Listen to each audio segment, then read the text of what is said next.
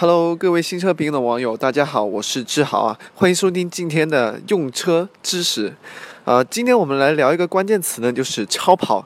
呃，为什么会说这个词呢？其实大家如果有关注我们新车评的话呢，应该非常的清楚。咱们之前做了一个弯道网的一个测试，啊，没错，就是他们非常爽的阿唐负责弯的那个东西啊，不要想歪了啊。呃，其实。这个东西呢，为什么会聊聊的跟超跑有关系？就因为我们下几次去到了我们首都北京那边做这个策划，啊，因为北京那边才会有这个非常多的这个跑车超跑的资源。呃，为什么呢？其实因为这些车的保有量还是非常的少的，所以呢，基本上有的话呢，都是呃先上个北京牌，围绕着北京。毕竟在汽车圈里面，北京的媒体还是比较居多的。那么。就像三哥说的吧，这个超跑其实就对于男人来说，就像心目中的女神一样啊，非常的美好，非常的仰慕。呃，如果能够接近几天呢，甚至能够亲自触碰去拥有的话呢，甚至是可以兴奋好久好久好久，非常的爽啊。不过距离产生美啊，就是因为我们得不到，我们才会觉得呃很爽。如果真真切切去感受这些，接触这些女神或者超跑的话，或许你们就会发现。其实可能她只是个女神经而已啊，呃，或者如果真正切切的让你开一台超跑去上下班代步的话，或许你真的会发现，原来超跑还真不是那么好受。呃，为什么会让山哥如此的有感而发呢？就是因为呃，最近他们做这个策划里面有几台那些超跑，比如说兰博基尼的那个。H u r a g a n 啊，还有那个法拉利的四八八这些，他们要从北京市区里面借到这个车，然后再开到郊外的一个山路来做这个对比啊。刚刚开到山路还没有正式开始开拍，他们他那个阿山啊，就跟咱们总监阿唐两个同时下车对望了一眼，呃，不不是要接吻啊，就是他们突然就说了一句啊，腰好痛啊。没错，山哥他们开完这些超跑之后，最大感受就是自己的腰骨受不了了。其实山哥呢承认，呃，开这些超跑在驾驶的时候，那个体验真的是无与伦比，非常的赞。它不单单拥有强大到让你这个面红耳赤的这个加速能力啊，而且声音啊都是非常的激情澎湃。呃，重心又低，悬挂又硬啊，过弯的侧倾基本上是小的就像平移一样啊，非常的爽，拿来劈弯。不过这一切的前提呢，都是建立在呃路况非常的好，而且道路设计很有乐趣。呃，在这些非常好的一些赛道上面，如果不是的话呢，那么情况估计就只剩下腰痛了。呃，因为在超跑对于非常苛刻的路况呢，呃，可以将一些看似非常平、一些平的平缓的平整的路面，它碾出各种各样高低起伏的路感来。啊，这些。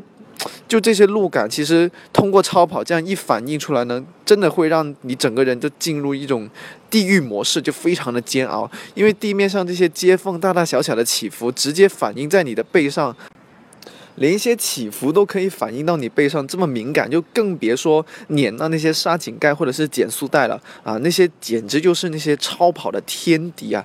那疼的程度呢，简直就像。嗯，你想象一下，就等于把你从楼梯上面摔下来那种感觉，非常非常的疼。所以三哥也说，开完那些车，终于发现，难怪那些富豪们腰都不好啊！哼，信息量真的好大，好吧？其实那些车啊，除了这些丝毫的颠簸可以反映的非常直接之外，呃，这些其实不单单是悬挂的功劳，其实座椅呢，真的也得记他一功。为什么这么说？呃，超跑上面。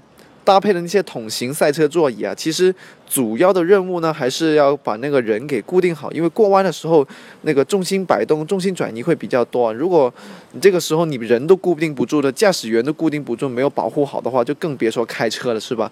可是他既然要把你固定住，那么另一方面舒适性这个问题就顾不了了，因为这些座椅呢，基本上都是非常非常的坚硬，软性的填充材料呢，基本上可以说是没有的，啊，就。更别说它要给你起到这个缓冲的作用了，所以呢，每次起伏基本上直接的程度都是拳拳到肉的，非常有力。呃，开这些超跑，哎，非常痛苦的。除了性能，你能享受到的除了性能之外呢，其实最大的享受更加是那种虚荣心啊，那种被人家呃围观的那种被仰慕的那种感觉，到哪都是焦点。嗯，但是要说一个事儿，就是你要是把这个车开到一些密集、人非常密集的地方，那可是不太好受，没可是一件非常恐怖的事情。呃，为什么这么说呢？呃，首先因为超跑它的坐姿其实非常低的啊，因为要低重心嘛，所以呢车就比较平矮。这样呢，最大的影响的问题就是这个视野会变得非常非常的差。呃，前挡风玻璃呢，基本上能看出去的也就一条线啊，什么，呃，一线光景、一线光风光什么的，就一条线而已。你看出去那个分辨率就好像呃十六比四、十六比五这样子的。呃，同样 A 柱的倾斜角因为很大，所以呢，呃，后视镜也非常的小。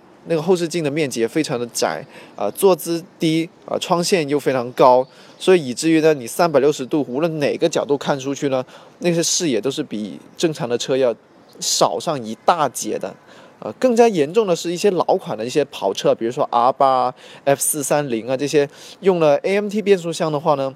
啊，那就非常不妙了。为什么这么说？呃，因为这些车如果遇到拥堵的话呢，哈哈，就像阿唐之前试过了，开着一辆 AMT 的这个 R 八去堵车，呃，堵着堵着发现，嗯，车不动了，啊，一看低头发现，啊，变速箱过热，原地罢工了。结果怎么办呢？只能原地开着双闪，等着拖车出动了。这是非常非常的尴尬啊！在堵车的时候开这个超跑，趴在那里真是丢脸死了。不过现在好多了，因为新款的很多车，像四八八、二八那些，都是改用了这双离合变速箱。呃，其他问题暂且不说，至少这个变速箱过热罢工这个事啊，呃，暂且是不用担心的。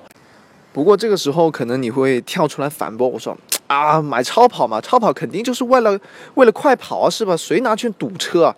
啊，你别以为超跑上了高速你就爽了啊！真的不要以为这些车什么隔音啊什么会有多好，起码上了高速之后你开超跑呢，呃，你相信？我觉得。比摄像头更烦人的正是它的噪音，因为静音效果，一些超跑几百万的车，它远没有那些 A 零级的，像什么飞度啊、呃致炫那些车好。我它整个车厢，无论是呃发动机的噪音啊，还是排气管的声音，甚至是路噪、风噪，呃什么噪都会来了。呃，整个车厢里全都是这些噪音。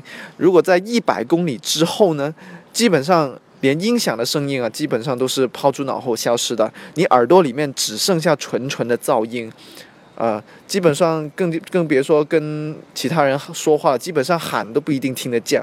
而最关键的一点是，超跑呢，他们。动辄六七百匹的这个马力啊，那个扭矩也非常的丰厚。你要驾驭好它，其实是真的要费上不少不少的心思。呃，首先你的油门就要非常的精准控制，你的右脚微操一定要非常的准确，呃，足够的定力，不能有一丝丝的这个韧性和多余的动作。你在哪一个弯呢？哪怕你突然一冲动，你的脚突然弄下去一点，或者说。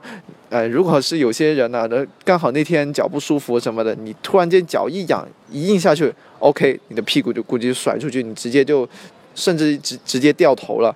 啊，如果直路末你一脚油门下去的话，瞬时速呢瞬间可以，呃，让你达到这个非法驾驶的这个这个区间。所以呢，要控制好自己，控制好超跑，这是这真的不是一件非常简单、非常好看好做到的一件事啊。好了，所以别人说羡慕别人开超跑啊，觉得很仰慕什么的。他们在别人享受别人瞩目啊和享受这些性能的同时，真的是要付出非常非常多的代价。他要付出好腰、好肾、好耳朵，还要小心翼翼的开。这所以嘛，也难怪那些二手车市场，像我们很多车，如果是平时要了解行情或者什么，去二手车市场会发现一些超跑，基本上没有一辆车是超过一万公里的。如果是能够找到一一辆达到二万公里的里程这么高的一个超跑呢，啊，我估计真的是看到比比 UFO 的几率还低啊。所以一件超跑。绝不是一个可以日常代步的车型，它追求性能的同时，真的在其他舒适性和便利性上面牺牲了太多太多太多了。OK，好吧，这就是本期的所有的内容了。如果你还有更多想了解的话呢，也可以登录到我们的网站看我们的图文信息。呃，我们的网址还是那句话，三 W 点新车饼点 com。OK，我们下期节目再见，拜拜。